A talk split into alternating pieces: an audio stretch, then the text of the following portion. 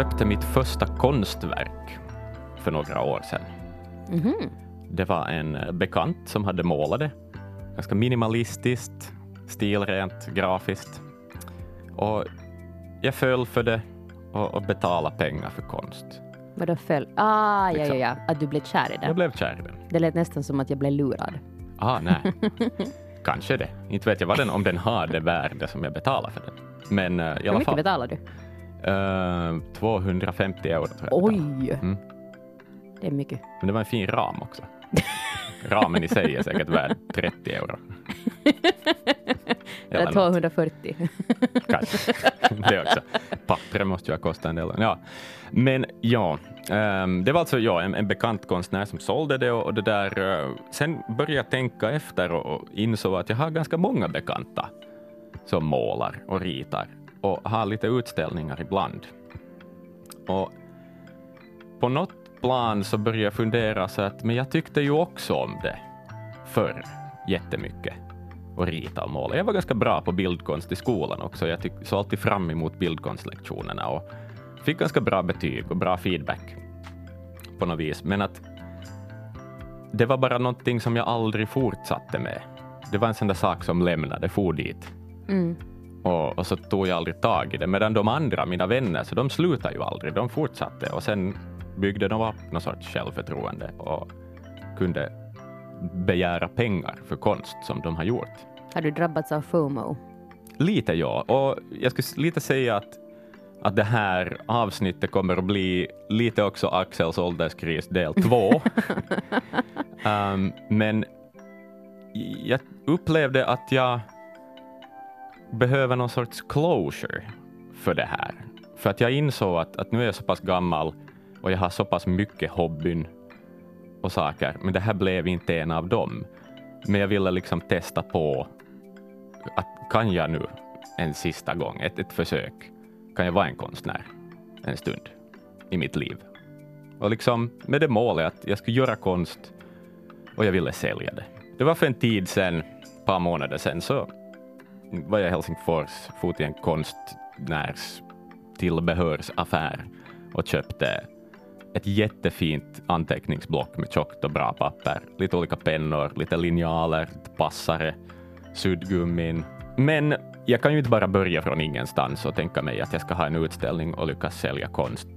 Jag tror inte att det, det är så enkelt. Liksom, jag måste ju lära mig lite någonting om konst också och lite hur det funkar. Vad är, hur gör konstnärer? Hur lever de?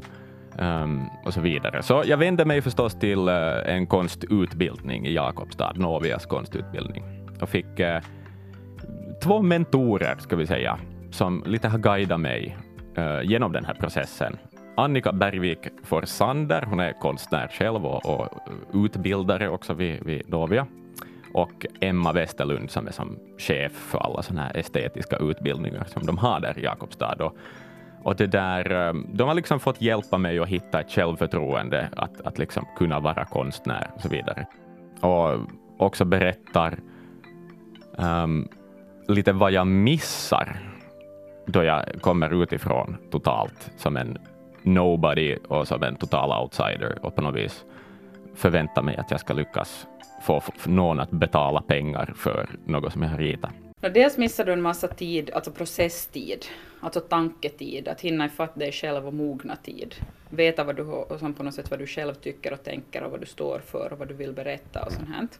Så det missar du, fyra år av. Så missar du förstås, som jag ser det som bland det viktigaste, en massa nätverk. Alltså en massa, massa kontakter som du möter under studietiden. Både i form av förstås lärarna men också jättemycket de gäster som kommer hit och dina medstuderande och på något sätt alla dina praktikplatser och allt som, ja alla de människor du möter under studietiden. Det är någonting som du definitivt behöver. Um, ni lär inte mig hur jag målar en häst till exempel.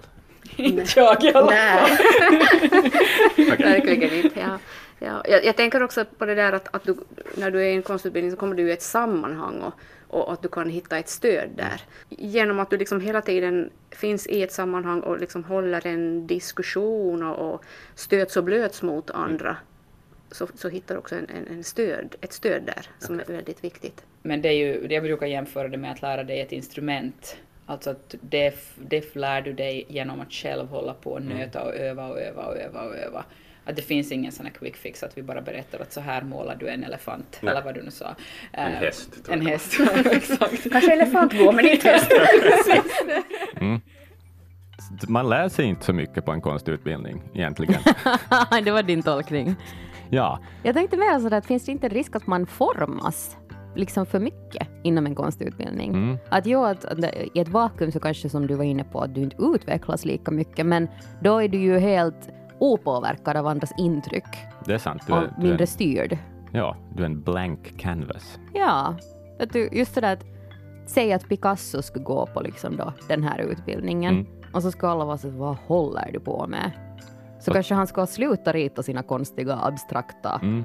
Så det kan ju vara en styrka också, Mm. ehm, för min del, att vara en outsider. Ja, Jag hade tänkt vara så pass outsider också.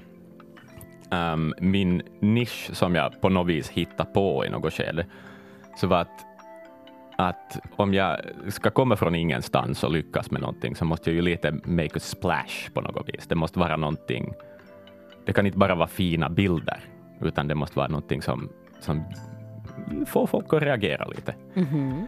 Och som österbottning så funderar jag, vad provocerar österbottningar? skarvar. Mm. Och, och vargar. Ja. Så det blev lite min nisch. Och kommunsammanslagning. Det också. Men det är nästan för paha.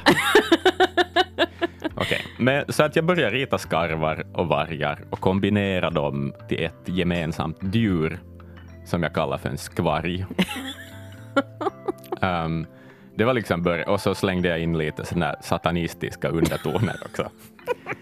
Ehm, så det där, um, det var liksom min nisch från början. Och, och, och det där, um, jag ska visa en bild, jag vet, kanske du har sett den redan, den där ena satans skarven. Vänta.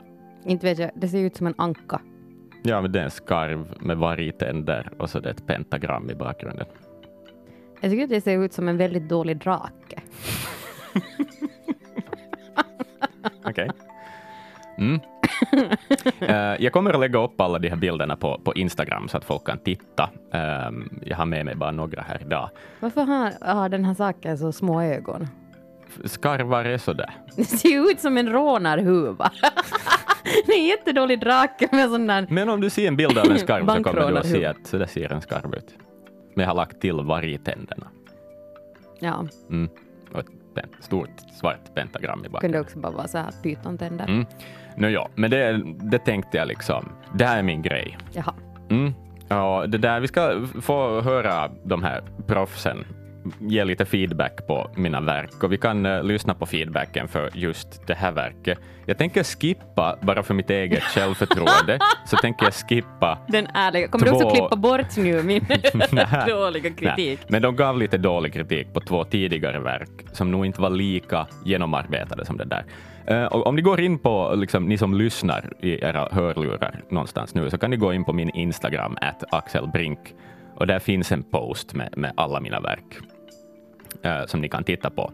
Um, det här verket för den delen med den här skarvevargen och pentagram, jag kallar det för Österbotten.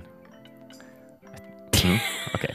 Men nu ska vi få höra lite god kritik av, av vad jag har skapat, för att nu ska vi hålla upp självförtroendet. Ja men den där men är den där gillar jag. Nej, den den- där är ju bra. Ja, den är Ja, bra. den där är rolig. Ja, ja. Den här är definitivt den bästa av Absolut, dem. jag håller med. Ja, Ja, för här är både hantverket som bra, det är sympatiskt och bra hantverk, men det finns någonting att man säger va, vad är det jag ser?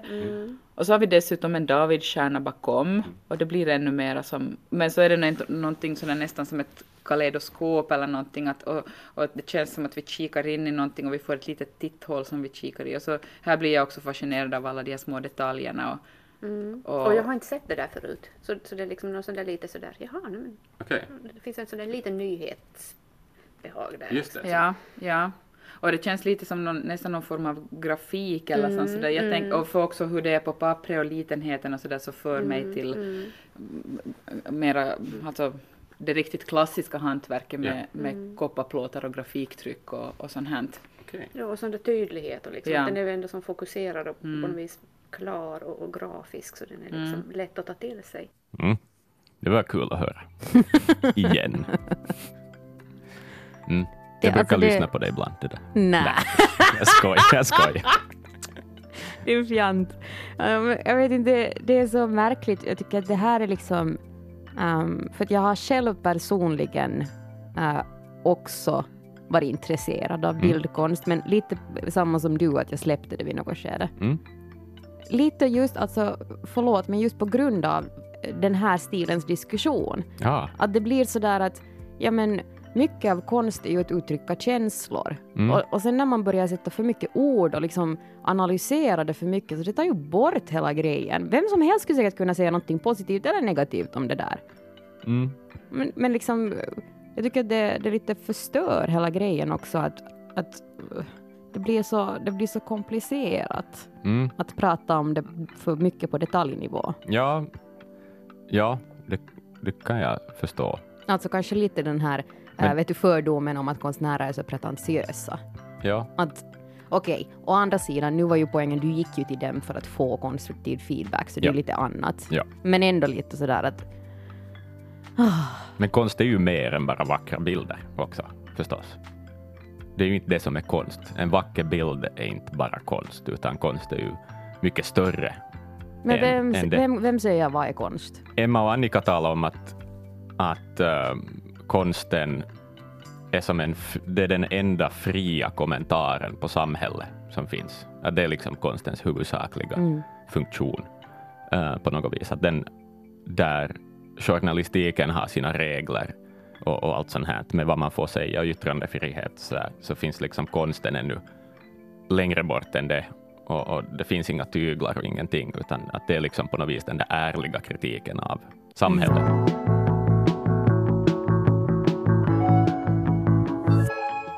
Där sitter jag då med sex teckningar jag hunnit skapa.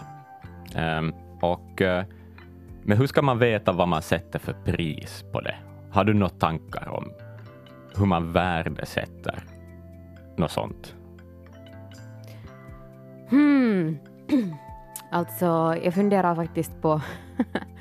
Äh, jag har en kompis som är jätteduktig målare. Mm. Han är bildkonstlärare. Mm.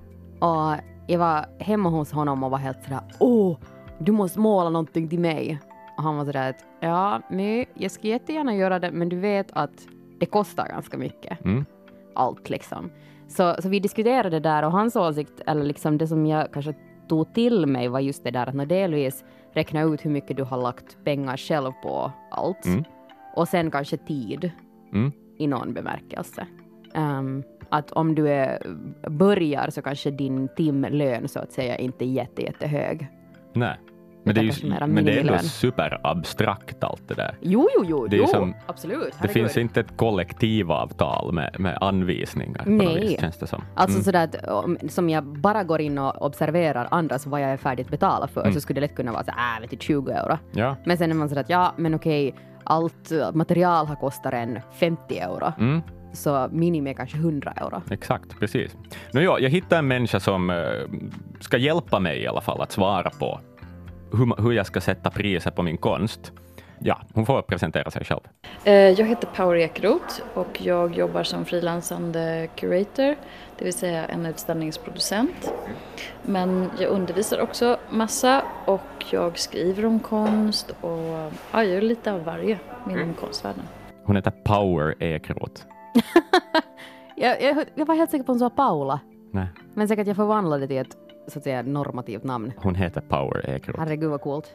Hon har säkert fått den här frågan tusen gånger i sitt liv, men var jag ju ändå tvungen att fråga.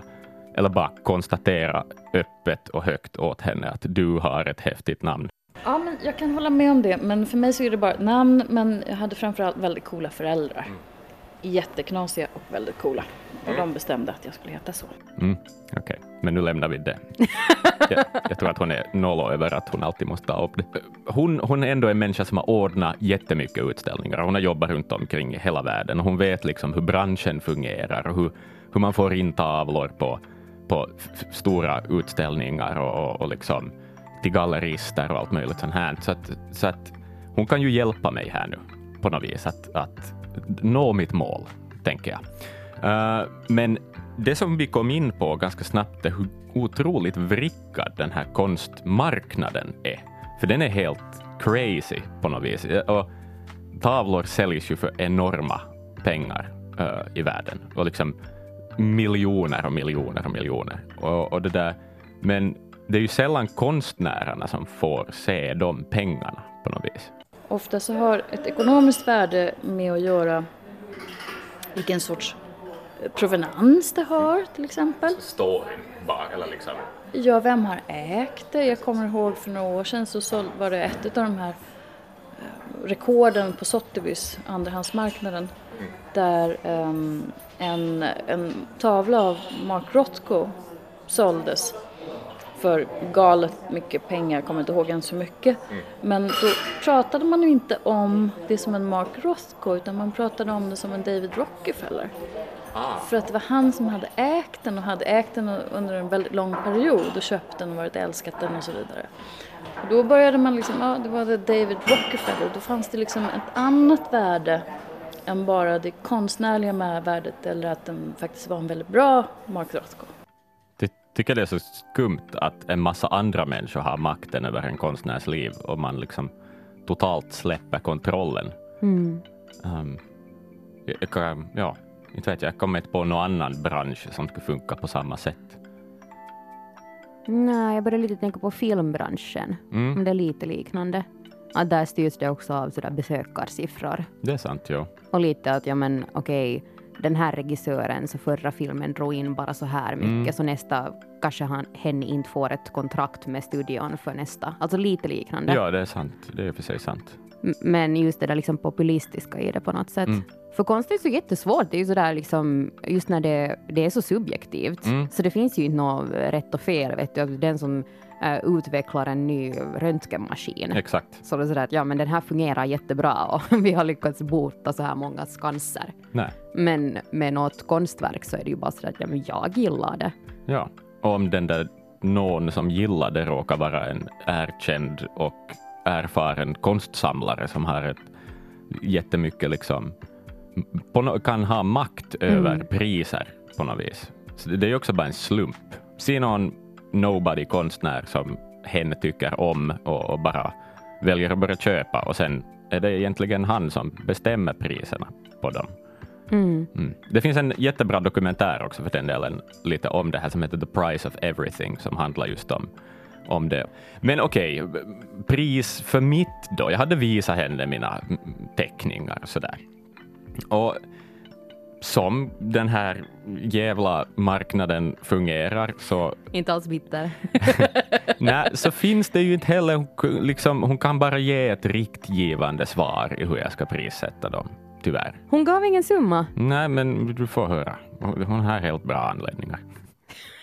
Det är svårt för en konstnär som inte har en konstnärlig utbildning mm. att komma från ingenstans och försöka sälja någonting. Det är skitsvårt.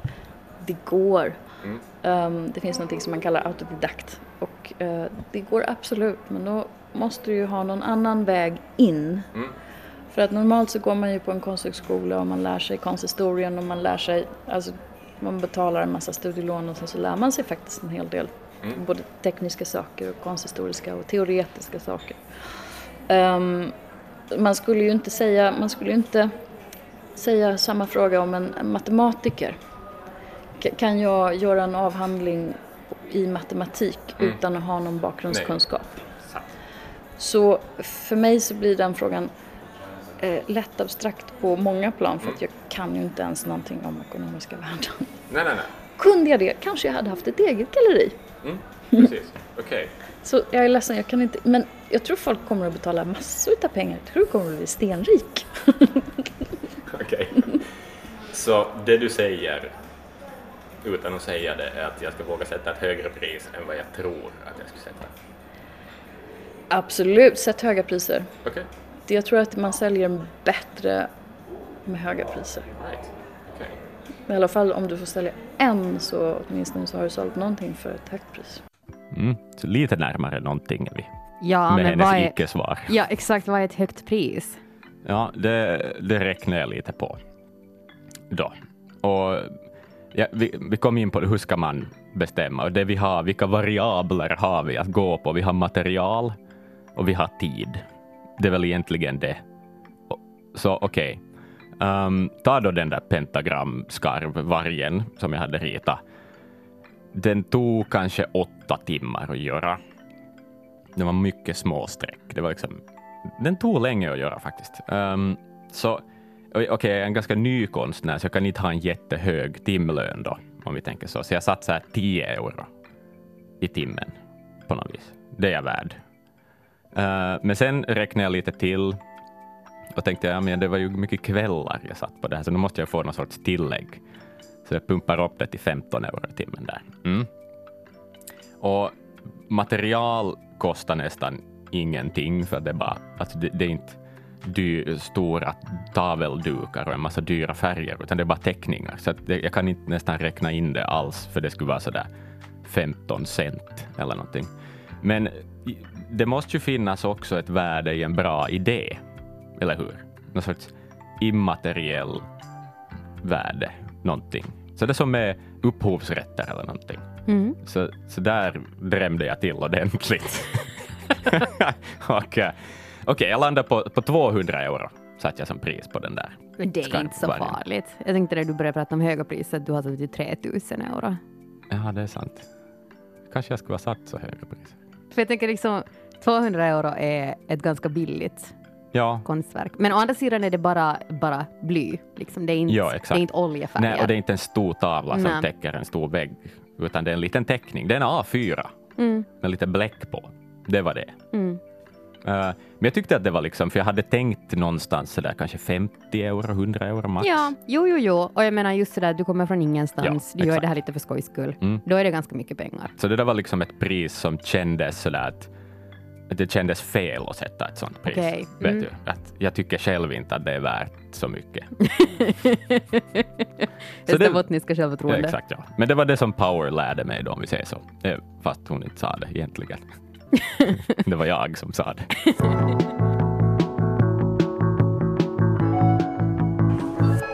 det är måndag morgon och uh, jag är på ett café som brukar ha konstutställningar. Och där har jag dagen innan varje år och hängt upp mina verk, som jag väljer att kalla dem för att förstora mig själv lite. Uh, det var också en process att hänga upp konst.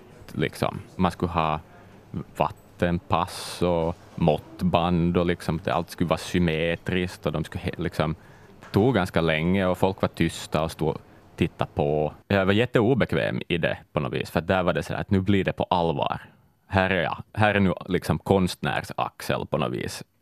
Uh, jag hade då sex teckningar. Uh, jag valde att inte bara gå på skarvvarg-grejen, utan jag hade lite andra saker också. Bland annat en ganska pointillistisk pyramidgrej som var ganska abstrakt, som jag är jättenöjd med också. Så jag tog ju nog det här på allvar. Det har, liksom, det har upphört att vara någon sorts experiment eller skämt vid det här laget, utan det är liksom det var ganska nervöst faktiskt. Um, mm. Men uh, jag har lyckats sälja hey! ett verk. Mm. Grattis! Tack. Till en uh, personen i fråga köpte just den där pointillistiska pyramiden som jag talade om. Okay. Ganska liten grej. Var det din mamma? Jag, kallade verket för ljudlandskap. Personen som har köpt tavlan eh, har tidigare köpt konst av uh, ganska etablerade finska konstnärer. Mm. Och uh, kan en del om konst också, skulle jag våga påstå. Och för att svara på din fråga så ja, det var min mamma.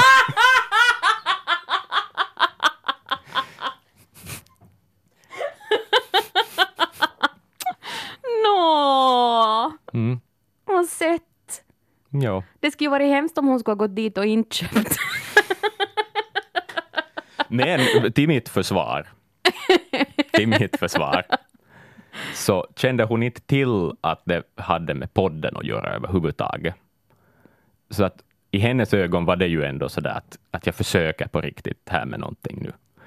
Så, så det tycker jag ändå på något vis lite gör det bättre. Jag vet Eller? inte helt varför nu då jag sa det högt. Jag ska se att du förklarar. Ja, mm. ja. Mm, Men du har en jättestöttande mamma. det har jag. Ja, Ja, och jag börjar fundera på det där att okej, kan jag liksom vid det här laget kalla mig på något vis konstnär då? och, och, sådär, och, och finns det sådana konstnärer som liksom gör konst och lever på konst men bara säljer det till sina föräldrar? Och hur mycket konst måste man sälja till sina föräldrar för att hållas flytande? På något vis att fem tavlor ska jag måste sälja åt min mamma i månaden kanske för att fixa hyra och kunna äta linssoppa. Liksom. Um, mm. Så. Så för 200 euro till mamma. Mm. Hon måste få en riktigt fin julklapp i år, hör du. Eller du sa nej, för jag måste köpa Men inte- mera material till Ja, min men, konst. ja, men liksom, om hon skulle vara riktigt köpare, sådär. Ja. hon är ju det, hon är ändå, så, så, skulle, så skulle jag inte, inte skulle jag behöva köpa en fin julklapp om, om det skulle vara en främling som skulle ha köpt den. Ja, men kom igen! Det här är ju mamma nu som försöker Mm. hjälpa dig på din karriär. Ja. Mm. Okej, men och, jag försöker tänka efter nu hur jag mår eh, kring allt det här och på något vis gå tillbaka till, till början med det där cl- closure-tanken på något vis. ja. Och eh, ja, det finns en closure här nu. Jag har liksom testat det här nu. Men det är kanske den där... Mm, att det där jag ville att det skulle vara på något vis. Att det var en, att den där succétanken på något vis. Som jag, ändå, jag hade nog lite tänkt mig att det skulle vara, att det skulle vara någon annan än min mamma. Så Det skulle varit mycket roligare om hon skulle ha köpt det anonymt.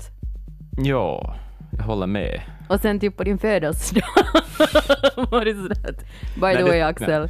För då skulle du kanske ha fått ett ännu större självförtroende att liksom fortsätta sälja och Det är sant. höja prisen. Ja. Men jag vet inte, alltså, jag tänker mig min bild av hur den här closuren skulle vara då. Så Okej. skulle vara här, okej, yes, jag lyckades med att liksom, någon ville ha det där som jag hade gjort. Och nu, nu har jag provat det och, och det lyckades och, och liksom, nu lämnar vi det och, och jag kan se tillbaka på det som att det var en bra erfarenhet och, det var viktigt att jag gjorde. Men nu är det mera det där, okej, jag ska nog inte fortsätta för att jag är inte så bra. så att en closure av ett slag, ska vi säga. Men, men alltså, inte betyder det väl att du inte är bra bara för att ingen har velat betala 200 euro för dina teckningar? Ja, men jag ser det så. Jag menar om jag betalar 200 euro för den där bekantas tavla, den köpte jag ju bara för att jag tyckte att den var fin. ja, Inte för att jag kände honom särskilt bra, helt okej. ja. Men det var, det var liksom bara den tavlan. Jag, som jag, jag såg den och så var jag så den vill jag ha. Och, och liksom sådär. Så, mm, mm, jag vet inte vart jag vill komma med det här. Men jag ville att någon annan skulle göra samma sak. Men det där är kanske vet du som, eh, som eh, inte vet jag, kärlek. Du har bara inte hittat den rätta köparen. Nej. Köparen har inte hittat din konst ännu. Det behöver ju inte betyda att du inte är bra. Nej, men jag vet samtidigt också att jag tror inte jag skulle våga ha en till utställning. Ja, Att jag, jag är nöjd nu. Jag, jag skulle säga att jag är det, på något vis. Jag, kan konstatera att det är roligt att rita, det har jag märkt. Jättebra tidsfördriv. Men eh, någon konstnär kommer det nog inte att bli av mig mera. Vet ni vad? Det här var det sista avsnittet av podden Imperfekt. Jag och My skulle vilja tacka alla som har kommit med synpunkter och hört av sig och vilja diskutera den här podden. Och förstås alla som har medverkat i den också. Ett stort tack. Vi kommer att höras i poddar nära dig också i framtiden. Men fram tills dess säger jag puss och kram och sköt om er.